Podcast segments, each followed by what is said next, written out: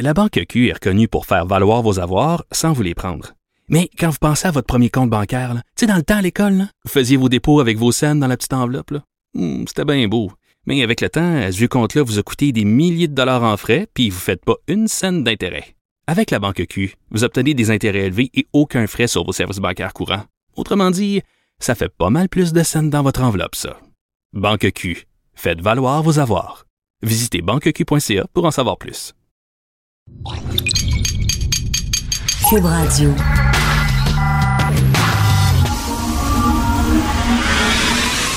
De 10 à 11. De 10 à 11. Richard Martineau. Politiquement incorrect. Cube Radio. Bonjour, merci d'écouter Politiquement Incorrect et Cube Radio. Guillaume Lepage est marié, puis j'ai même pas été invité à la noce. Tu sais, là, moi, je pensais qu'on était proches. Ben non, c'est là qu'on voit qui sont nos vrais amis. Il m'a même pas invité. Qu'est-ce qu'il m'a fait avec le gros miroir que j'ai acheté? Ben, je vais être obligé de le donner à quelqu'un d'autre. Ben non. OK, malgré. C'est sur le cynisme quand même, là. Je lui souhaite tous mes voeux de bonheur malgré nos différends. C'est quand même mon meilleur ennemi, comme on dit. Euh, avez-vous, vu ça dans la presse, Alexandre Taillefer? Ça va très mal. Non seulement ça va, ben, c'est fini pour Théo Taxi, mais là, vous savez qu'il est propriétaire de l'actualité, puis ça va très mal. L'actualité aussi, là, ça a l'air que ça tire le diable par la queue et ça traîne la patte. Et la même chose, c'est lui qui a les étages du haut, les deux derniers étages de la place Ville-Marie, l'observatoire de la place Ville-Marie. Tu un observatoire, tu un restaurant, tout ça, et ça a l'air que, bon, l'affluence n'est pas ce qu'on attendait. Il y a pas. Donc, ça marche mal pour les, différents placements euh, de Taillefer. J'imagine qu'il va têter des subventions. Va aller tâter d'autres subventions. Imagine, je sais pas, je sais pas ce qu'il va faire, là. Mais avec son ami euh, François Legault, François Legault l'avait appelé, hein, il a dit Mon ami Alexandre Taillefer, qui a un nouveau projet, il va s'en prendre à Amazon. Il veut compétitionner à Amazon. Il dit C'est une excellente idée, avait dit François euh, Legault. Avez-vous vu les entrepôts d'Amazon? Avez-vous vu récemment, là, parce que là, ils vont s'installer à Varennes? Varennes qui s'installe, oui, des gros entrepôts. Puis là, il y a eu des reportages pour montrer les entrepôts d'Amazon. C'est comme une ville. Tu sais, d'un bord à l'autre de l'entrepôt, c'est pas le même code postal, je suis sûr. C'est comme, euh, tu sais. T'appelles d'un côté à l'autre, puis c'est un, un interurbain au téléphone. Puis lui, là, t'imagines, tout, tout le, stock qu'ils ont, puis ça. Lui, il veut compétitionner Amazon. C'est mieux de te lever de bonne heure le matin en Christie pour avoir tout l'inventaire qu'Amazon a. Amazon, tu demandes une peau de chameau zébré euh, qui date de 1945. Ils vont te la trouver. Ils l'ont quelque part dans l'entrepôt. OK? Fait que lui, il veut, entre bref. Euh, alors, une nouvelle d'importance capitale qui est parue euh, dans le journal Le Quotidien.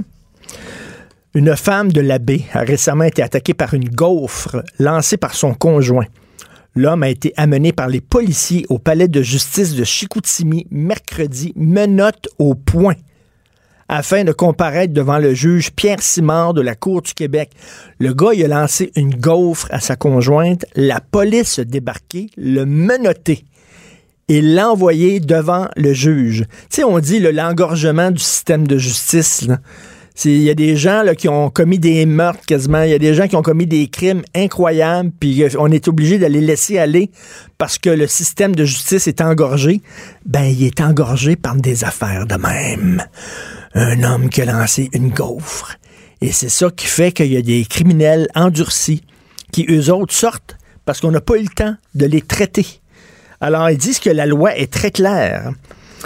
Écoutez ça, la loi est très claire. On peut déposer une, accusa une, accusation criminelle pour un individu ayant lancé une gaufre en direction d'une autre personne. L'article 268 du Code criminel canadien est très précis à ce sujet-là.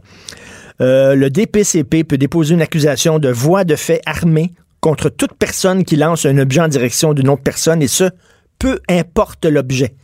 Ça peut être une gomme ballon, un trombone, une feuille de papier, mais aussi un couteau. Mais là, oui. Un bouquin ou tout une feuille de papier.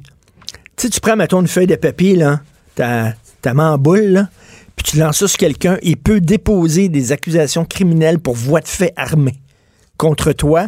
La police va débarquer, va te menotter pour avoir jeté une feuille de papier et t'amener devant le juge. Voici notre système de justice. Après on se demande pourquoi il est engorgé. Exactement. Je vais parler de la CAQ et des garderies, euh, des, pas des garderies, des maternelles à 4 ans. Steve, euh, Steve Bégin a écrit euh, là-dessus dans le... euh, Steve Fortin, voyons, Steve Bégin. Merci, mon cher Hugo.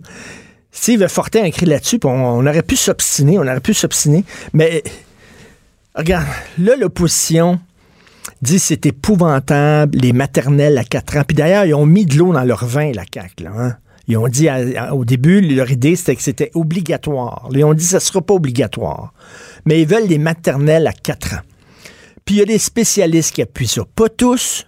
Chez les spécialistes, il n'y a pas un consensus. Ils sont divisés. Il y a des gens qui disent c'est mieux le système de CPE, mais il y a des gens comme Égide Royer, que vous connaissez bien, qui euh, défend euh, euh, beaucoup les jeunes garçons à l'école, par exemple. Il dit qu'ils ont besoin de bouger, ils ont besoin de modèles masculins à respecter, ils ont besoin de- d'a- davantage de profs masculins à l'école. Égide Royer dit souvent ça. Bon, là, Égide Royer lui dit des maternelles à 4 ans, c'est super bon.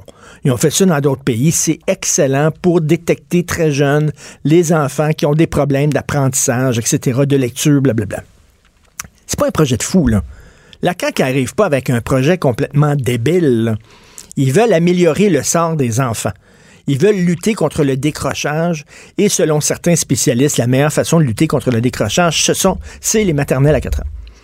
Puis là, tu vois les trois partis d'opposition qui se sont mis ensemble, puis ça crie, là, puis ils, grimpent là, d'un rideau, puis ils montent sur leurs grands chevaux, puis ils déchirent leurs chemises en disant c'est épouvantable.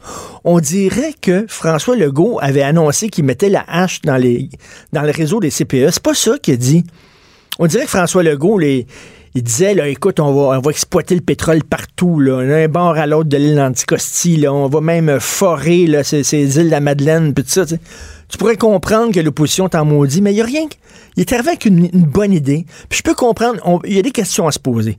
Déjà, il manque de professeurs. Si en plus on a des maternelles à 4 ans, il va manquer vraiment de personnel, oui. C'est une question à se poser, tu sais. Mais là, tu vois l'opposition qui s'oppose systématiquement. Et ça, ça m'énerve. Je vais en parler un peu plus tard avec Jonathan Trudeau, euh, qui va être avec nous à la fin de l'émission. Mais, sais, on dit, y a-tu du racisme systémique au Québec? Y a-tu du sexisme systémique? En tout cas, je peux vous dire, y a de l'opposition systémique. Nya, nya, nya, nya. On veut des cours de sexualité. Nya, nya, nya. On n'est pas prêt. On veut des cours d'initiation à la vie économique. Non. Vous allez transformer les jeunes en capitalistes. On veut des maternelles à 4 ans. Non. On veut rien. Tu sais, c'est comme, maudit bordel. Moi, j'aimerais ça, à un moment donné, un gouvernement, là, que l'opposition dit, nous avons des questions, Monsieur le Premier ministre. On n'est pas vraiment d'accord, on a des craintes, on a des peurs, on trouve que vous avez mal calculé, par exemple, ça va coûter beaucoup plus cher que ce que vous avez promis en campagne électorale, Euh, il va manquer de personnel, tout ça, tu peux, oui, zigonner, euh, poser des questions sur les détails, mais la finalité de l'affaire, le but visé, des maternelles à 4 ans, on n'est même pas capable de s'entendre là-dessus. C'est non, non, non. Au Québec, il n'y a rien qui bouge. Il n'y a rien qui bouge. Dire que dans les années 60, on a pu créer des affaires incroyables. Écoute, les, barrages et tout ça, on a refait le système d'éducation de fond en comble et tout ça. Ça prenait un consensus. On voulait bouger. Depuis quelques années au Québec, c'est non. Non. On est dans le stade du non. Tu sais, ton enfant, quand il arrive dans le stade du non, c'est quoi, 6-7 ans, je pense qu'il arrive, ou 5 ans, non. Il dit tout le temps non, rien que pour affirmer, pour dire, je suis là, j'existe. C'est fini le temps, maman, papa, que je disais tout le temps oui. On dirait que le Québec, on est stocké là. On est stocké au non.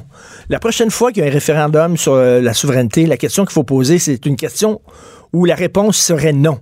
Pas voulez-vous vous séparer du Canada? Non. Voulez-vous rester dans le Canada? Non. C'est comme, non, on ne veut rien savoir. Moi, ça me déprime totalement de voir, on ne peut pas avancer. Tout est toujours mauditement bloqué. C'est vraiment fatigant. Et en, terminant, vous avez vu ça, en Angleterre, il y a une fille qui, en 2015, elle est partie avec deux de ses amis, euh, deux filles aussi, qui avaient 15 et 16 ans, comme elle, en 2015, ils sont partis combattre pour l'État islamique en Syrie. Et là, ben, l'État islamique, ils sont en train de perdre. C'est une question de semaines. Ils sont finis. Ils sont retranchés dans l'est de la Syrie. Euh, le dos contre l'Irak. Ils sont vraiment pognés. C'est, comme, des rats pognés dans un coin. Dans quelques semaines, ça va être terminé. Puis là, ben, il y a plein de combattants qui veulent retourner dans leur pays d'origine parce qu'ils trouvent pas ça drôle. Ils ont peur d'être tués, ils ont peur d'être euh, pris prisonniers. Donc, ils se rappellent à quel point c'était le fun au Canada, puis c'était le fun en France, puis c'était le fun en Angleterre. Alors, cette fille-là, qui a 19 ans maintenant, puis est enceinte de 9 mois, elle a eu deux enfants quand elle était en Syrie. Ces deux enfants sont morts, ça vous de quoi? De malnutrition. Elle est tombée elle a eu deux enfants, un après l'autre, sont morts de malnutrition, pour vous dire les conditions dans lesquelles elle était. Et là, elle est enceinte, puis elle a dit, oh, finalement, si je veux revenir, puis tout ça. Et elle, elle a aucun regret, aucun remords. Elle dit, j'aurais aimé ça, moi, construire un État islamique en Syrie. Ça n'a pas marché, un califat, mais qu'est-ce que ça n'a pas marché, c'est plate, je vais retourner dans mon pays. Elle a dit, là, la première fois qu'elle a vu une tête coupée dans une poubelle, ça y a rien fait. Il y a strictement rien fait, elle s'en fout complètement. Donc, si elle revient, c'est pas parce qu'elle a changé d'idée, elle a peur. Et là, il y en a, là, euh, il y en a 900 qui sont partis euh, au cours des dernières années en Angleterre combattre en Syrie. Il y en a 400 qui sont revenus. Les 500 autres, je sais pas ce qui est arrivé, ont peut-être été arrêtés, morts. Il y en a 400 qui sont revenus. Et là-dessus, il y en a 40 qui ont été poursuivis. C'est tout 40. Ça veut dire qu'il y en a 360 là, qui sont là, vraiment dans la nature, en Angleterre. La même chose ici, il y en a 60-70 qui sont revenus au Canada. Et là-dessus, combien ont été euh, accusés? 4. 4 sur 60. Les autres sont libres comme l'air.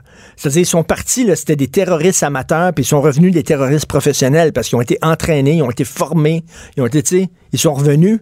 Puis là, leurs avocats disent oui, mais vous savez, c'était des jeunes, euh, des enfants soldats, il y avait 14 ans, il y avait 15 ans, ils ne savaient pas ce qu'ils faisaient, ils étaient manipulés par euh, l'État islamique. Il faut, faut qu'il ait le droit de, revenir à la maison. Attends une minute, faut qu'il ait le droit de revenir. Moi, ça me fait freaky, là. Ça me fait freaker. C'est qui ces gens-là? Est-ce qu'ils ont vraiment, est-ce qu'ils reviennent parce qu'ils ont vraiment vu la lumière puis ils trouvent que ça n'a pas de bon sens ce qu'ils ont fait ou ils reviennent parce qu'ils veulent préparer des attentats à l'intérieur maintenant? Euh, c'est assez fréquent et ça, il y a plein, plein de pays. Ils sont des centaines à revenir en France, des centaines à revenir en Angleterre, des centaines à revenir aussi à un moment donné aux États-Unis, au Canada. On fait quoi avec ces gens-là? Moi, ça me fait totalement freaker. L'art est dans la manière. Non, c'est pas de la comédie. C'est politiquement incorrect avec Martineau. Alors, le docteur Lionel Carman ne veut pas bouger. Le ministre délégué à la Santé il veut rien savoir. Le cannabis récréatif va être en vente seulement aux personnes de 21 ans et plus. Il veut rien savoir. Et ça, ça exaspère notre invité, Maître Michel Morin, qui est avocat, auteur du livre Au cannabis, tout ce que vous devez savoir sur le cannabis, sa prohibition et sa légalisation. Salut, Michel. Salut, Richard. Il, il veut rien savoir. Quoi qu'il va avoir des consultations quand même. Pourquoi tu ris? Ben, je ris parce que je ris d'ailleurs l'opposition, euh, l'opposition au Parlement rit aussi parce que c'est des consultations qui sont bidons, quoi? qui sont bidons, qui sont tout à fait bidons. Je veux dire, il, il est clair qu'ils bougeront pas sur les deux questions de sur les lieux de les lieux de consommation. Ça va être interdit partout en public et sur l'âge l'âge où on pourra euh, acheter du pot récréatif qui va être fixé à 21 ans. il est clair qu'ils bougeront pas là-dessus là. L'heure des fêtes. Mais, mais écoute, j'ai un très très bon ami à moi qui est, qui est psy, ok? Et Mhm. il m'a écrit là. Puis il dit, Richard, il y a beaucoup, beaucoup de recherches qui disent qu'effectivement, ça cause de très grands dommages sur le cerveau des jeunes qui sont en bas de 21 ans. Et je te dis pas ça là, parce que je suis contre le pot puis je suis puritain. Il dit, moi, je te parle des recherches. C'est vrai que c'est dangereux. Hum. Mais la question, et c'est ça, c'est qu'on on, on, on, fait toujours l'amalgame entre euh, la promotion de l'usage du cannabis et la promotion de la légalisation. C'est-à-dire que il y a personne qui dit c'est bon qu'un jeune de 14, 15, 16 ans euh, de, fume du, du pot du matin au soir. Personne dit ça. Puis effectivement, il y a bien des études qui vont dans... Mais la, la question, c'est pas ça. La question, c'est de savoir, on veut-tu que ça, ça demeure une infraction criminelle ou on veut-tu que on, on veut-tu ramener ça où ça aurait toujours dû être, c'est-à-dire dans, dans la sphère du, euh, de la santé publique et de dire, bon, il y a, y a tout de même plus de 9 usagers sur 10 qui en ont aucun problème et il y a des usagers chroniques et souvent des jeunes parce que, bon, l'âge où on, on laissait, c'est habituellement, c'est entre 16 et, et, et 25 ans, là, surtout.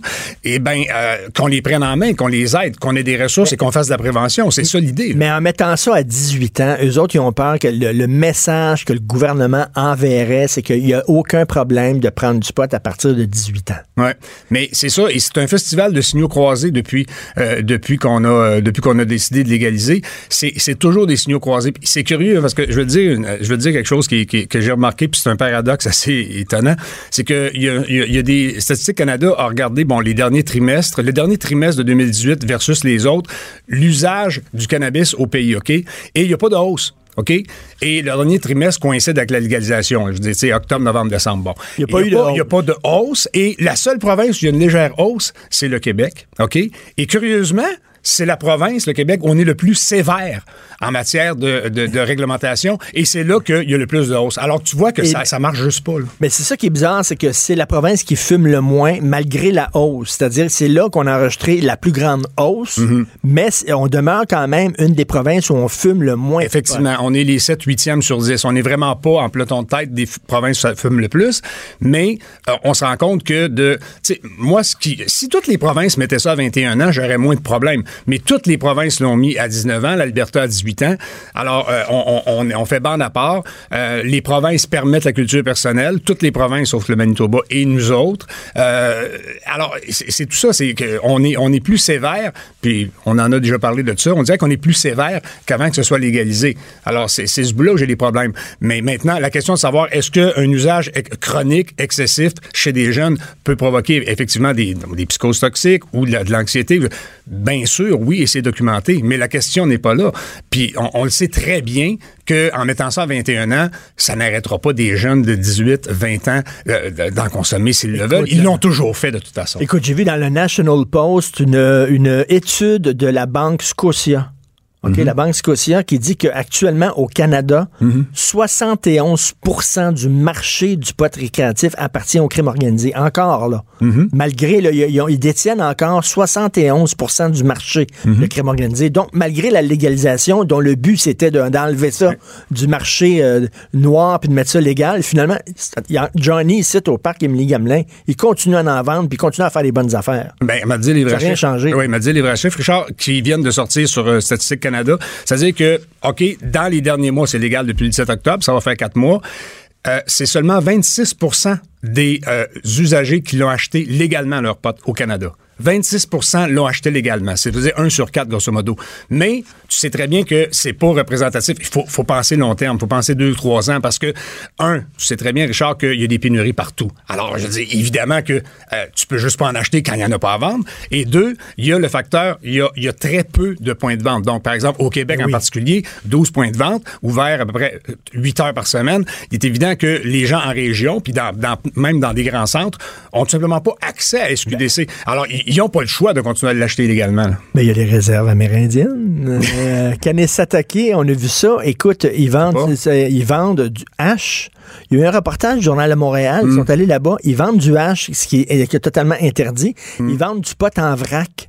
En vrac, là, tu sais, comme des noix en vrac, comme des amandes en vrac. Ils vendent déjà actuellement, au moment où on se parle, des jujubes aux potes et même des barbes à papa aux potes. Puis tu sais, évidemment, là, la GRC peut rien faire parce que t'imagines si la GRC entre dans une réserve indienne, là, le feu pogne. là, Et là. là, tu détruis mes illusions. Moi qui croyais que jamais on contournait la loi dans ces endroits-là.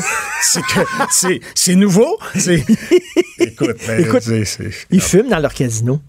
Euh, ben, écoute, là, c'est, Ils fument dans leur On est dans un monde légal à part, là. On est dans À une. part. Puis là, Ah il dit, là, le chef là, de la réserve amérindienne, il dit, lui, il est contre ça, la vente de potes sur son territoire, mais il dit, on n'a pas, on pas l'effectif, on n'a pas, on, on peut pas checker ça. Hmm. Fait que là, le gouvernement a dit, ben, on va vous aider, on va envoyer nos policiers, la SQ va y aller, la GRC va Oh, rentrez non. pas ici. Non. Rentrez pas ici. Fait que là, actuellement, là, tu peux Ouais. aller acheter du là, du hache. euh, Mais là, tu donnes des idées à tes auditeurs, Charles. Je trouve ça euh, pernicieux un peu, si tu me permets de le dire. Mais c'est quoi? On parlait de, de l'excellent docteur Carman. Là, c'est le, le- moi, je l'appelle, c'est ça, le bon père Carman. Parce que l'as-tu écouté parler? Je veux dire, l'as-tu regardé son, son, son attitude? son- il fait tellement curé de, camp- Curé. ca- curé de campagne, ça n'a même pas de bon sens. Puis écoute, on dirait peut-être qu'il va donner la communion, qu'il va sortir un mais enfin ça. Mais lui, moi, ce qui me, ce qui m'agace, c'est qu'il sort des chiffres qui tiennent pas debout, à mon avis. Il dit, il y a, seulement 2 des, euh, des, des clients de la SQDC qui ont moins de 21 ans. Euh, pardon, je veux dire, ça tient pas debout. Il dit c'est seulement 10% qui ont moins de 24 ans. C'est à, peu près, c'est pas loin de 30% des usagers de cannabis euh, on- on- sont dans la tranche justement 18-24. Alors, ce serait, ça serait juste 10% qui sont les clients. C'est pas cohérent, ça marche pas. Et, et de toute façon, ils se tirent dans le pied en disant ça. Parce que si c'est vrai, si on le croit, que seulement 2% des clients de la SQDC ont moins de 21 ans, pourquoi se donner tout ce toute cette euh, tu sais euh, pourquoi se stresser avec ça et de dire on va mettre ça à 21 ans Ben puisque oui. c'est tellement marginal? Eh bien, tu as tout à fait raison, étant donné qu'il y en a très peu. ben oui Mais, mais, mais si tu, tu me dis, là, on, on s'entend, là. Hmm. Il y a personne au Québec qui attend 21 ans pour fumer un joint, puis il y a personne au Québec qui attend 18 ans. L'âge moyen, c'est 16 ans. L'âge moyen est-ce que ça on- veut on dire. Michel, on, on Oui. jase, là. Oui. Hmm. On jase, là. Ça veut-tu dire qu'on a. Toi, est-ce que tu mettrais ça à 16 ans? Étant donné que de toute façon, à partir de 16 ans, il en fume. Est-ce que tu mettrais ça à 16 ans? Moi, moi, Charles, ce que je ferais, et j'espère que le, le- le gouvernement Legault va le faire, peut-être qu'ils vont le faire, c'est que si tu veux mettre ça à 21 ans, OK, à la limite, fine, ça, mais décriminalise pour les moins de 21 ans, incluant les mineurs, décriminalise. Tu sais, et dit, bon, les moins de 21 ans, OK? Les moins de pe- 21 ans qui se font pincer Oui. au parc en train d'en acheter, on, on euh, il y aurait on pas. saisit, puis à la limite un avertissement, peut-être une petite amende, puis on- n'amène pas ça devant les tribunaux, puis on donne pas un casier judiciaire, puis on complique pas la vie. Comprends-tu? Moi, c'est ce que je ferais. Je décriminaliserais pour des petites quantités, moins, moins de 21 ans, et euh, ben ma foi, pour les 21 ans, c'est- légal. C'est c'est ce que je pense qui serait une bonne... euh, Puis l'autre, l'autre affaire, là, c'est qu'ils mettent ça à 21 ans. Ouais. Ça, ça veut dire que, bon, tu vas devoir avoir 21 ans pour en vendre. Fait que là, ça a l'air qu'il y en Ouais. a, il y a à peu près une vingtaine, ça a l'air de jeunes là, qui n'ont pas 21 ans puis qui sont en formation ou alors ils travaillent déjà pour la Ouais. Société québécoise de cannabis. Eux autres vont perdre leur job du jour au lendemain parce qu'ils ont, 20 ils ont pas 21 ans. Je crois Là, pas tu- à ça. Là, tu dis, attends une minute. Là, tu dis, là, Ouais. tu dis, attends une minute, là. Il y a des jeunes qui ont 16 ans, ils travaillent au couche-tard dans les pendant. Ils vendent de la bière, ils Ouais. vendent du vin, ils vendent des cigarettes, ils vendent des billets de l'auto. Ça, il n'y a aucun maudit problème. Mais si tu as Exact. 18 ans, tu peux pas vendre de potes. Voyons. Ben, t'as, t'as tout à fait raison. Puis, Maître Grondin du barreau a fait une sortie euh, il y a quelques jours, puis je, je- je- je l'applaudis. Et il disait qu'effectivement, il va sûrement y avoir un recours dans- devant les cours pour euh, en, en invoquant la discrimination sur l'âge. Ça, j'ai de la misère à croire que ça pourrait marcher. Euh, en, ce qui, en ce qui concerne la, fixation de l'âge légal pour en acheter à 21 ans, tout ça, mais, mais pour ce qui est des employés de la SQDC, euh, de dire que si vous avez moins de 21 ans, vous ne pouvez pas travailler là et on vous met dehors, je pense qu'ils ont une maudite bonne cause et qu'ils gagneraient. Tu penses que ça marcherait pas? Euh, je pense que le gouvernement pourrait pas dire on va vous mettre dehors parce que vous avez moins de 21 ans parce que c'est- clairement une discrimination sur l'âge. Oui, mais en même, euh, temps, en même temps, à la SAQ, Oui. là, je te parlais des dépanneurs, mais à la Oui. SAQ, tu Oui. peux pas. Tu peux pas euh, travailler à SAQ si tu as 16 ans ou 17 ans. Ça- il faut que tu aies 18 ans pour travailler à SAQ. Ben oui, Richard, Bah. mais les clients doivent avoir 18 ans, tu sais, puis tout ça, puis à quelque part, euh, c'est c'est- bon, l'alcool, mais je- ça je le conçois, mais que ce soit à 18 ans pour la pour la SQDC aussi, je veux dire, tu sais, c'est- tu comprends, c'est c'est- c'est- c'est que Comment je dirais ça? À partir de 18 ans, tu as le droit de vote, tu, tu- tu peux travailler en principe, tu peux travailler n'importe où, tu peux travailler dans des bars, tu peux travailler. Alors, on pourrait pas travailler à la SQDC, c'est c'est incohérent. À partir de 18 ans, tu peux travailler comme danseuse ou danseur en plus. Ouais. Tu, sais, tu Ouais. peux, tu peux euh, aller dans, un, dans une cabine puis plotter une danseuse puis euh, c'est, légal. Tu peux, euh, veux dire, tu peux tuer parce que si tu vas dans l'armée, peux tuer. non mais tu, tu vas dans Ah ouais. l'armée là, Ouais. tu peux, tu peux, tu peux t'être envoyé en guerre puis ça, tu peux faire la guerre à 18 ans, tu Ouais. peux acheter un gun, tu peux dire, mais tu peux pas vendre Ouais. de l'herbe. Ouais. Mais tu sais, là-dessus, à un moment donné, on disait que ceux qui travaillent à SQDC vont être refoulés à la frontière américaine. Et là, finalement, tu sais, c'est- cette espèce de légende urbaine-là est tombée. Puis on a dit non, non, ils vont pouvoir traverser. Puis tout ça. Fait que, tu sais, mais je pense que ce bout-là, Carman, puis le, le- le gouvernement Legault pourrait au moins concéder de dire OK, on va permettre aux employés de la SQDC de 19, 20 ans de Mais, mais pourquoi, ils, sont, ils sont bloqués de même? C'est vraiment idéologique. Là. Ils, Oui. ils veulent rien savoir. Pour eux autres, Oui. Pour eux autres, ils sont Ouais. convaincus que c'est dangereux en bas de 21 ans. Puis, on a-tu raté le bateau? On a-tu- Est-ce qu'on aurait dû, là, on est il est trop tard, mais est-ce qu'on aurait dû rien décriminaliser, puis point final? Non, je pense. Ben Non? non, je, je crois pas à ce. T'es ce pour la légalisation, toi? Ben non, oui, tout à fait. Je suis pour la légalisation et que euh, les profits ouais, ouais, de la je- vente p- servent à la prévention, Mais à est-ce qu'on aurait dû, l'éducation. on- est-ce qu'on aurait dû, mettons, euh, vendre ça dans des couches-tard, dans des dépanneurs, là, un réseau existant, mettons, là, des dépanneurs partout. Ils vendent déjà de la bière, euh, du, du vin, tout ça. Pourquoi pas? Peut-être. Oui, peut-être. Moi, en ce qui me concerne, j'aurais aimé ça qu'on, j'aurais aimé qu'on confie la vente euh, au détail au privé, comme ça se fait dans la plupart des États américains. Ça fonctionne très bien. Le gouvernement, à ce moment-là, a bien moins de dépenses et a simplement à prélever les taxes. Mais bon, on, l'a- on l'a fait autrement. Euh, Dans d'autres provinces, ils l'ont fait autrement. Maintenant, bon, on va, on va voir. Je pense qu'il faut donner, évidemment, il faut donner la, la chance au courant. Il faut donner un peu de temps, un an ou deux, à l'expérience avant, de, avant d'analyser les résultats. là. Ben, enfin, Écoute, rapidement, là, t'es avocat, Michel. ouais. Il y a un gars qui a été menotté puis envoyé devant les juges parce qu'il a lancé une gaufre à sa femme. Voix de fait, oui. Quoi de fait? Ouais. Tu sais, on, Ben, on parle de l'engorgement du Ouais. système de justice, là, Ouais. il a lancé une gaufre. Je comprends qu'il n'est pas fin, là, mais. Ouais.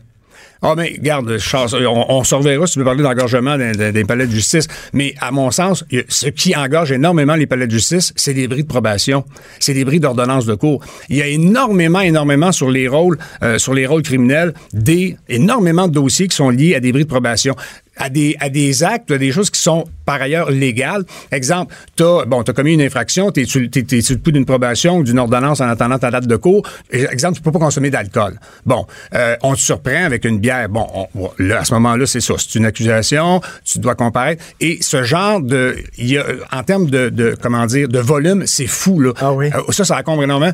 Et, et c'est pour des gestes qui sont, en, en, guillemets, légaux pour les citoyens en général, mais qui ne le sont pas parce que tu es sous le coup d'une probation. C'est le genre d'affaires, euh, ça, qui encombre beaucoup. Mais ça, la, la, gaufre, c'est ridicule. Attends une minute, les gaufres, les gaufres belges sont épaisses, puis si elles congelées, en plus, me dit, c'est comme, comme lancer un poc. Oui, ça, ouais, ça, ça, peut euh, faire Merci beaucoup, Michel. Un plaisir. Auteur du livre Au cannabis. Merci, Michel Morin. Martineau et l'actualité, c'est comme le yin et le yang. Impossible de dissocier. De 10 à 11. Politiquement incorrect. Alors, il y a des gens qui rêvent au retour du baseball professionnel à Montréal, au bassin pile. Ce serait-tu le fun, avec un, un stade pas de toit, là, tu manges un roteux, là, puis tu bois un coke, une bière, là, avec les, les, les étoiles au-dessus de toi, puis tout ça, là. Il faut, ça serait absolument génial. Mais euh, là, le Québec a dit, on ne met pas une maudite scène là-dessus. On va absolument pas subventionner ça. On va en parler avec Adrien Pouliot, chef du Parti conservateur du Québec. Salut, Adrien. Oui, salut Richard. Alors, selon toi, est-ce que le Québec devrait mettre une scène dans euh, justement euh, le, le, retour du baseball professionnel? Devrait pas mettre une scène, mais il faut pas se fier à ce que tu as entendu, hein, parce que euh, d'abord, il y a une certaine confusion. on a vu dans la presse canadienne mercredi, bon, que le gouvernement de la coalition Avenir Québec était ouvert à une participation à la construction d'un nouveau stade. Et euh, ça, c'était le ministre euh, Pierre Fitzgibbon, là, qui est le ministre de l'économie, puis euh, la ministre Chantal Rouleau, qui est ministre responsable de la métropole puis de la région de Montréal.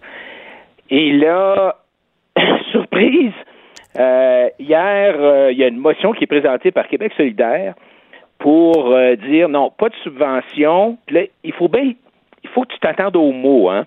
Pas de subvention. OK d'abord. Donc, on parle seulement de subvention. Et deuxièmement, pour la construction d'un stade ou l'achat d'une équipe. Ouh. Alors, sur le coup, tu as l'air à dire, OK, ben donc, euh, l'Assemblée nationale, euh, il y aura pas une, dit qu'il n'y aura pas une scène là-dedans. Mais sauf que ce que Fitzgibbons, finalement, a dit, c'est, OK, il n'y aura pas de subvention, mais ça ne nous empêche pas de subventionner les actionnaires, les investisseurs. Alors, on ne subventionnera pas directement l'achat d'une équipe, mais on va subventionner les investisseurs qui, eux, vont acheter une équipe. Ben là, c'est joué sur les mots en maudit, là. Non, non, c'est, écoute, on coupe les cheveux en quatre, là. Tu sais, Fitzgibbon, il, pourtant, là, c'est quelqu'un qui était dans le privé, là, récemment, là, il était avec la compagnie Walter Capital, puis il faisait de l'investissement dans des, des entreprises en démarrage. Et quand tu fais de l'investissement dans, un peu comme un ange financier, là, c'est certain que tu prends beaucoup de risques. Euh, sur 10 investissements, là, tu vas perdre ton argent dans 3 4. Tu vas peut-être récupérer ce que tu as mis dans 3 4, puis tu vas peut-être faire 5-10 fois ton argent dans 1 sur 10. Oui. Et, et Fitzgibbons, il voit ça comme ça un peu, les expos. Il dit, ah, ben, tu sais, euh, les projets, euh, euh, c'est risqué, mais euh, sur 10 projets, tu sais, si on est capable d'en de faire un home run ou un, ou un coup de circuit, si on peut dire, là, ben là, ça vaudra la peine. Mais ça, c'est notre argent, là. Mais puis, tu sais, en Et plus, euh... les gens disent, là, ils s'ennuient des expos, puis ils s'ennuient du baseball, puis tout ça. Moi, j'étais, là, suis allé voir les derniers matchs des expos au stade olympique, là on n'était pas beaucoup. Tu sais, c'est certain que là, on s'ennuie du baseball parce qu'il n'y en a pas. Mais l'affaire, c'est qu'on va-tu aller régulièrement au match après un an, après deux ans, après trois ans? Sur le long terme, ça vaut-tu la peine? Puis, premièrement, c'est-tu le rôle du gouvernement de financer un stade de baseball? Écoute, Richard, moi, j'avais une loge au stade olympique. Ah oui? Et euh, moi, en affaire, là, les billets pour les expos à la fin, là, il fallait que je les donne. Je ne pouvais même pas les donner aux clients, ils n'en voulaient même pas, je les donnais aux employés. Et puis, tu sais, quand, quand euh, Fitzgibbon, Fitzgibbon, il dit, si on est pour mettre 50 sous dans un projet économique, il faut que les recettes fiscales soient au moins de 50 sous. Tu sais, alors, là, ça a l'air, ça a l'air, quand, quand tu quand écoutes ça, tu dis, oh mon Dieu, ça, tu sais, les retombées économiques, c'est super, mais qu'est-ce qui nous dit que si Fitzgibbon enlevait pas aux entrepreneurs cet argent-là, que les entrepreneurs investiraient pas ailleurs, puis créeraient des jobs, puis créeraient des entreprises, puis créeraient des, des recettes fiscales. Ben oui. Alors donc, ils font rien que déplacer l'argent, là. Puis, tu sais, euh, puis en plus, ça, ça dépend. Avoir une équipe, il faut que ce soit une bonne équipe parce qu'on va pas voir des losers. Fait que là, il faut que tu aies assez d'argent pour attirer d'excellents joueurs. Puis là, ils coûtent cher, ces joueurs-là. Parce que si on a une équipe de jambon, ben, on n'ira pas y voir, là. C'est sûr. Puis, tu sais, toute l'histoire des, des retombées économiques, là, ça fait aucun sens. tu pourrais embaucher 10 000 personnes pour creuser des trous, puis 10 000 autres personnes pour les remplir les trous, puis tu n'aurais rien produit, sauf que tu aurais embauché 20 000 personnes, tu aurais payé 20 000 personnes, puis ça aurait généré de l'activité économique, puis il y aurait eu des retombées, tu sais, mais il y aurait aussi une dette. Alors, c'est toujours le problème de d'inventer euh, des, des, des fausses retombées. Tu as, des gens. Ça va être quoi les retombées? Des économistes qui vivent, des consultants qui vivent rien qu'à faire ça, là, à faire des études de retombées économiques. Mais c'est de la, c'est de la, le mot, c'est de la bullshit, là. C'est, c'est toutes des, des, des, euh, des, des, consultants qui sont là pour inventer des retombées. C'est, c'est la multiplication des pains qui permet de gonfler des retombées. C'est, tu additionnes les retombées économiques par les différentes études, là, mm. puis tu as l'impression que c'est comme trois fois la grosseur de l'économie. Mais oui. Tant qu'à regarder le, le, le, centre Vidéotron puis l'amphithéâtre Cogeco à Trois-Rivières, le, le, centre Vidéotron, euh, sans le retour du hockey, les retombées promises, c'était supposé d'être 500 millions sur 40 ans, donc 12,5 par année, 12 millions et demi par année. Puis l'amphithéâtre de Cogeco, qui présente des spectacles, mais qui était, je veux dire, c'est un bien plus petit stade, là, c'est comme cinq fois moins gros. Eux autres, ils prévoyaient des retombées de 18 millions par année, donc 50% de plus que les supposées retombées de, de, la ville de Québec. C'est de la, c'est de la bouillie pour les chats, ces retombées-là. C'est rien qu'une façon de, de faire avaler au monde une couleuvre économique. Mais en bout de piste, quand tu mm. regardes ces investissements-là, qui se font beaucoup par le Fonds de développement économique, quand tu regardes les états financiers du Fonds de développement économique, Richard, tu creuses, là, tu sais, c'est des états financiers qui ont 150 pages, là, puis à quelque part à la page comme 143, à la note 27, écrit en petits caractères, ils disent qu'ils s'attendent à ce que 1 dollar sur 3 des prêts qui sont faits à des entreprises pour supposément faire du développement économique, là, 1 dollar sur 3 va être perdu? Oh boy. Alors, ben non, ben non, pourquoi se lancer? Regarde, si on veut et, aider. Et la CAQ est en train de tomber dans le même jeu. non, non, non, on fera pas de. On donnera pas de subvention parce que là, ça, c'est même trop voyant, tu sais. Mais ce qu'on va faire, c'est qu'un par en arrière, on va donner des subventions aux investisseurs.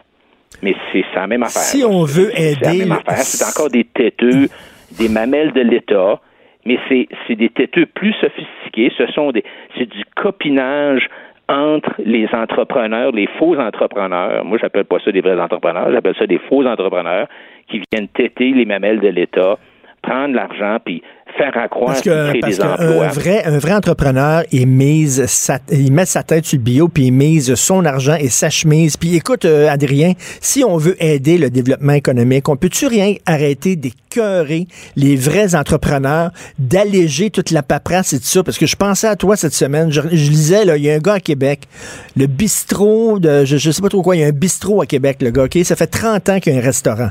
Euh, lui, là, il a son, son permis d'alcool depuis 30 ans. Lui, il a reçu un appel, il faut que tu renouvelles ton permis d'alcool. Pour, là, il est allé sur le site Internet de la régie des jeux de l'alcool, puis tout ça. Le site Internet ne fonctionnait pas. Là, il fallait qu'il remplisse ça à main. Puis là, il fallait qu'il. Là, ils ont dit il faut que tu envoies tes plans d'architecte. Tous les plans de ton restaurant. Je sais pas ce que ça allait avoir avec le permis d'alcool, mais il devait envoyer ses plans d'architecte. Il a dit écoutez, vous les avez déjà, les plans d'architecte. Il y a quelques années, je vous les avais envoyés. Vous avez ça dans vos archives. Ben, il l'avait perdu. Il l'avait pas. Il a fallu qu'il paye des gens 4000$ pour faire faire les plans d'architecte. Ça a pris trois mois. Écoute, c'est le prix de niaisage. Tu sais, le gars, il avait un restaurant, ah, puis fonctionnait son resto C'est ça. Puis, tu sais, c'est une espèce de grosse machine bureaucratique qui en rajoute tout le temps, tu sais, parce qu'elle veut toujours grossir la machine, hein? elle veut toujours être plus grosse, elle veut avoir des plus gros salaires, des plus grosses responsabilités, des plus gros immeubles. En tout cas, ils sont toujours en train de grossir leur patente. Et, et les entrepreneurs québécois sont complètement étouffés par une espèce de bureaucratie, bureaucratie têteuse, euh, euh, niaiseuse. Euh, et, et, en plus, tu as aussi toute la question de la taxation. On a, on a des entreprises, les PME du Québec, à part certaines PME manufacturières, mais les PME du Québec sont parmi les plus imposées en Amérique du Nord. Puis en plus, tu les, euh, les charges sociales, tu sais, toutes les cotisations qui sont euh, que tu es obligé de payer. Euh, Écoute, Adrien, Adrien, les deux paliers de gouvernement, je lisais, puis je pensais à toi en lisant ça. Il y a un gars de l'industrie minière qui parlait, il a donné une entrevue il y a quelques jours, puis il dit c'est compliqué. Il dit quand tu fais affaire avec le. Déjà, il faut que tu t'entendes avec le fédéral, mais pendant que tu t'entends avec le fédéral, il y a des élections provinciales, puis là, il y a un changement de gouvernement qui arrive avec d'autres règles. Puis là, il dit en plus, il y a une élection, mettons, sur une réserve amérindienne, c'est un nouveau chef de tribu. Il dit, il faut tout le temps que tu es en train de zigonner avec un, puis avec l'autre, puis avec l'autre pour faire avancer tes projets. Il dit, bon, on n'est pas open for business au Québec, là. Pas en tout. On n'est pas open for business. Et tu sais, l'argent, aujourd'hui, euh, Richard, c'est tellement mobile. Tu sais, je veux dire, pourquoi est-ce que tu te casserais les pieds à mhm. venir investir dans une mine au Québec où tu risques justement, après trois ans, quatre ans, cinq ans, de te faire dire Ah, finalement, on a changé d'idée, c'est ben non. Tu sais, Anticosti, par exemple, regarde depuis les projets de, de, pétrole puis de gaz, là, ça, ça a tout foiré. Alors, l'entrepreneur, la grosse entreprise, elle va dire, oh, je vais aller en Ontario, c'est bien plus simple, tu sais, je vais aller en Alberta, c'est bien plus simple, ou je vais rester aux États-Unis. Mais là, ça circule, c'est ça que les gens se disent. les gens se disent, va pas investir au Québec, c'est trop compliqué c'est trop compliqué. Puis quand tu réussis, finalement, quand tu finis par, malgré toutes les embûches, à, réussir et à faire de l'argent, là, on va te taxer. Et après ça, on va te dire, mettons que tu dis, bon, finalement, j'ai réussi, ça marche mon affaire, je veux la vendre. Là, on va dire, ah ben non, Là, tu es un fleuron, tu peux pas vendre à qui tu veux. On va te dire à qui tu vas vendre. Tu peux pas vendre à une entreprise en Ontario ou à des méchants Américains. Il faut absolument que tu vendes seulement à des Québécois qui, eux, n'ont pas vraiment beaucoup d'argent puis ils peuvent, pas te, peuvent pas te payer bien cher pour ton entreprise. Puis on, grossit, on grossit artificiellement des SNC Lavalin en leur donnant plein, plein, plein de contrats. C'est comme des genres de subventions qu'on donne à ces entreprises-là. On crée des monstres énormes, des gros fleurons. Puis là, quand ils sont pognés la main dans le sac puis il y a une culture de corruption, ben là, on peut rien faire contre eux autres parce qu'il y a trop employés qui travaillent là, fait qu'on peut pas fermer la place. Puis on est comme, ils nous prennent par les bijoux de famille. C'est n'importe quoi. Ben moi, je trouve que l'affaire de SNC, c'est l'argument de dire on peut pas, on n'est pas pour poursuivre SNC Lavalin. Ben c'est ça. En fait, c'est ça que François Legault dit. Mm. C'est un, c'est un fleuron. François Legault, il souffre de la fleuronite aiguë, là. c'est un fleuron. Donc, si c'est un fleuron, il peut faire n'importe quoi, tu peux corrompre n'importe qui, tu peux faire n'importe quel crime. Bon, c'est pas grave, tu sais, euh, t'es un fleuron, donc on ne touchera pas. Mais, je veux dire, si SNC Lavalin, mettons que SNC Lavalin disparaît, OK, ils sont condamnés aux criminels, et à ce moment-là, ils n'ont plus de contrat du gouvernement, puis l'entreprise meurt. Oui, mais les employés, là, ils vont être embauchés par les autres ben firmes ben De, de, de, de, génie civil qui vont prendre les contrats. Tu sais, je veux dire, c'est pas comme si ça disparaît. Là. La, job à faire, les contrats à remplir, les choses à construire sont encore là. Puis, les autres firmes, les, autres firmes et les autres firmes qui n'avaient jamais de contrat parce ben que le gouvernement privilégiait SNC Lavalin supposément parce que c'était un fleuron, mais eux autres vont pouvoir grossir puis devenir euh, embaucher davantage de monde. Puis à un moment donné, tu sais. Mais non, non. Ben, moi, je suis bien inquiet, euh, Richard, de, quand j'entends Legault dire je vais me mettre le nez là-dedans, je vais suivre ça de près. Moi, là, tu sais, le premier ministre, je voudrais surtout pas que Legault fasse comme Trudeau, puis commence à essayer d'influencer le ministre de la Justice pour qu'il n'y ait pas de poursuite judiciaire contre euh, SNC Lavalin. Je pense que Legault doit faire bien attention. Ben Trudeau s'est mis les pieds, ben en tout cas, il semblerait qu'il s'est mis les pieds dans les plats en essayant justement d'influencer la ministre de la Justice. Je ne sais pas si on va finir par savoir ce qui s'est passé là, mais ça sent pas bon. La ministre de la Justice qui a démissionné euh, tout récemment euh, voudrait bien vider son sac en public, mais je suis pas certain qu'elle est capable. Elle va finir peut-être par être capable de nous dire ce qui est arrivé vraiment. C'est ça. Puis là, quand tu vois cette espèce de copinage là, euh, puis quand tu regardes les les dons et les, les dons qui ont été faits à la Fondation Trudeau par des gens autour de SNC-Lavalin, euh, c'est des, des, dizaines et des dizaines de millions de dollars à la Fondation Trudeau. Ça fait vraiment le renvoi euh, d'ascenseur. Merci beaucoup, Adrien. Merci. Pour nous rejoindre en studio. Studio à commercial cube.radio. Appelez ou textez. 187 cube radio. 1877 827 2346. Politiquement incorrect. C'est le temps de parler avec mon chum Jonathan Trudeau. Hey, Jonathan, salut. Salut! Et, je dois le dire, tu as écrit, écrit des bons textes, mais tes, deux derniers textes sur SNC-Lavalin, c'est vraiment, vraiment bon. C'est vraiment, je sais qu'on vient d'en parler là, avec, euh, avec Adrien ouais. là, mais c'est très bon ce que tu écris en disant, on, fait comme s'il n'y avait, avait, pas de corruption, ils n'ont rien fait. Je, suis vraiment, honnêtement, je, je suis un peu fâché du narratif québécois dans le dossier de, de SNC Lavalin. Puis, tu sais, on, a travaillé longtemps ensemble. Je, je, suis pas celui qui critique à tout bout de champ les médias. Là, je laisse, je laisse ça à, d'autres qui se plaisent à essayer d'imiter Donald Trump. Mais, euh, tu sais, la semaine dernière, je te parlais de, de, de, de du rapport d'impôt cette espèce d'obsession-là de dire ah, ça prend de, un rapport d'impôt qui, qui, soit fait au Québec. Je, comprends pas parce que j'ai l'impression que la population ne demande pas ça. Dans le cas de SNC-Lavalin, j'ai l'impression que c'est la même chose. Il y a un pseudo-consensus qui a été établi euh, par euh, la classe politique, par la majorité des médias, l'effet que le nœud de cette histoire-là, c'est de savoir mais comment se fait-il que l'ex-ministre de la Justice a pas voulu sauver SNC-Lavalin? Hein, c'est pas ça la question, mais c'est pas ça la vraie question. C'est ça. Ben, la vraie question, c'est au niveau politique, qu'est-ce qui s'est passé? Est-ce qu'il y a eu des, des, des, des interventions indues de l'ingérence de la part du cabinet du premier ministre? Elle est là, la question. Et de voir en plus les gens du Québec qui regardent d'ailleurs dans le Canada puis qui disent ah, c'est épouvantable, ben, ils en profitent pour faire un, un procès au Québec, hein, tu puis là, nous autres, hein, c'est ça, ils veulent nous traiter de corrompus. Ben, je m'excuse, mais mettez-vous à la place du reste du Canada, faites l'exercice inverse. Regardez eux, qu'est-ce qu'ils ont dans la face? Tout le monde se demande, mais qu'est-ce qui a bien pu se passer dans ce scandale politique-là qui pourrait euh, coûter carrément l'élection, le, pouvoir à Justin Trudeau? Eux essaient de comprendre les ramifications politiques. Et pendant ce temps-là, au Québec, on, joue à la victime, puis « Oh ouais, mais là, SNC, puis là, tu c'est un fleuron, puis... » Je trouve ça ridicule. Puis c'est quoi? Je, je, je, vais même aller plus loin dans ma frustration, OK? Euh, mardi, ouais, mardi après-midi, euh, à la joute, j'ai sorti une information qui m'avait été partagée par les conservateurs. Ça venait des conservateurs. OK. Eux ont fait faire une analyse juridique de euh, la loi sur euh, les accords de, réparation, là, ce qu'on voulait que SNC-Lavalin puisse euh, bénéficier. Et ils ont soulevé un point qui était incroyablement intéressant parce que ça peut expliquer beaucoup sur la suite des choses. Je t'explique, OK?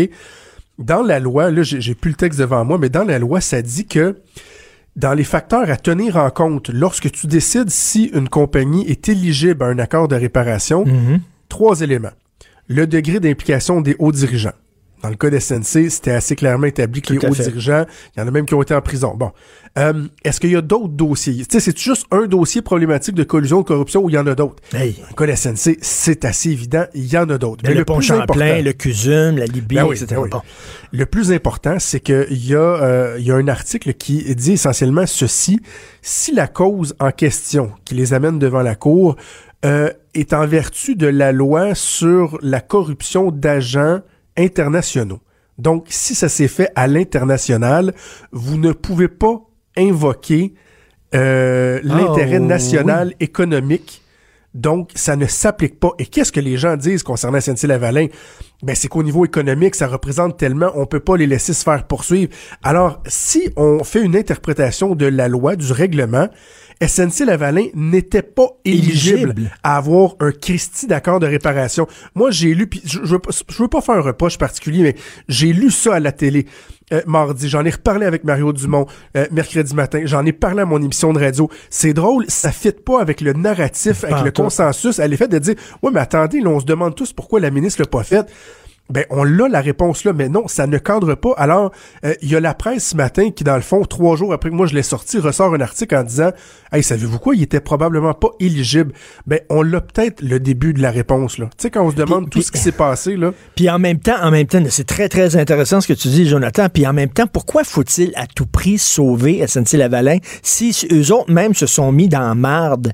Puis tu sais, comme disait Adrien Pouliot, ben si SNC-Lavalin, à un moment donné, il y a des accusations criminelles, ils peuvent pas avoir de contrat du gouvernement, puis ils ferment. Ben, ces gens-là, ils vont aller travailler dans d'autres firmes. Il y en a d'autres firmes de génie Ben au oui. Québec. Là. Ben, tu vois, ça, c'est un autre point que, que, que je voulais soulever.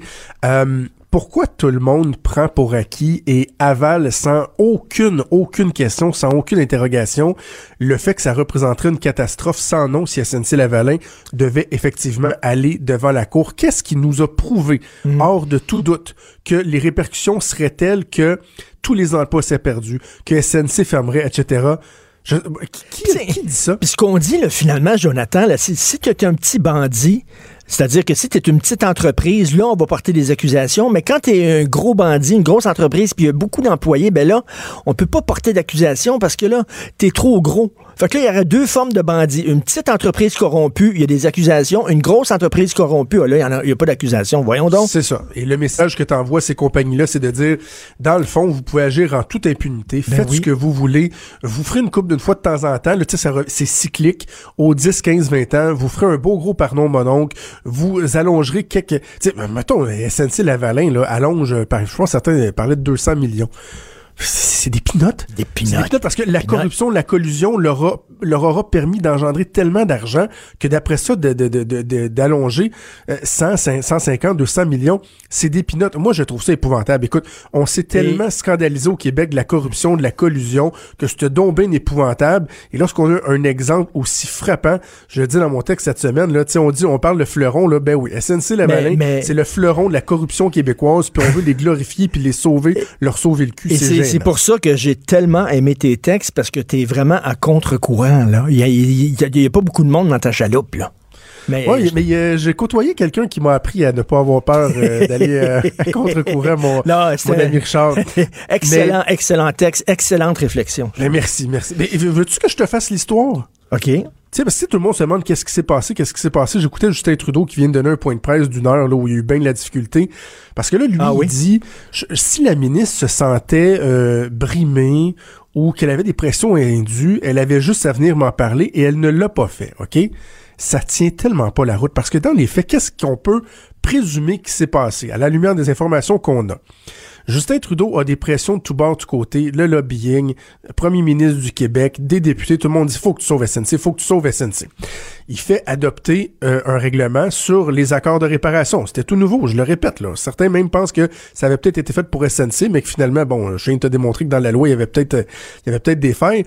Et là, euh, lui, il dit à sa ministre, euh, ouais, euh, SNC, tu, tu fais quoi avec ça, Jody?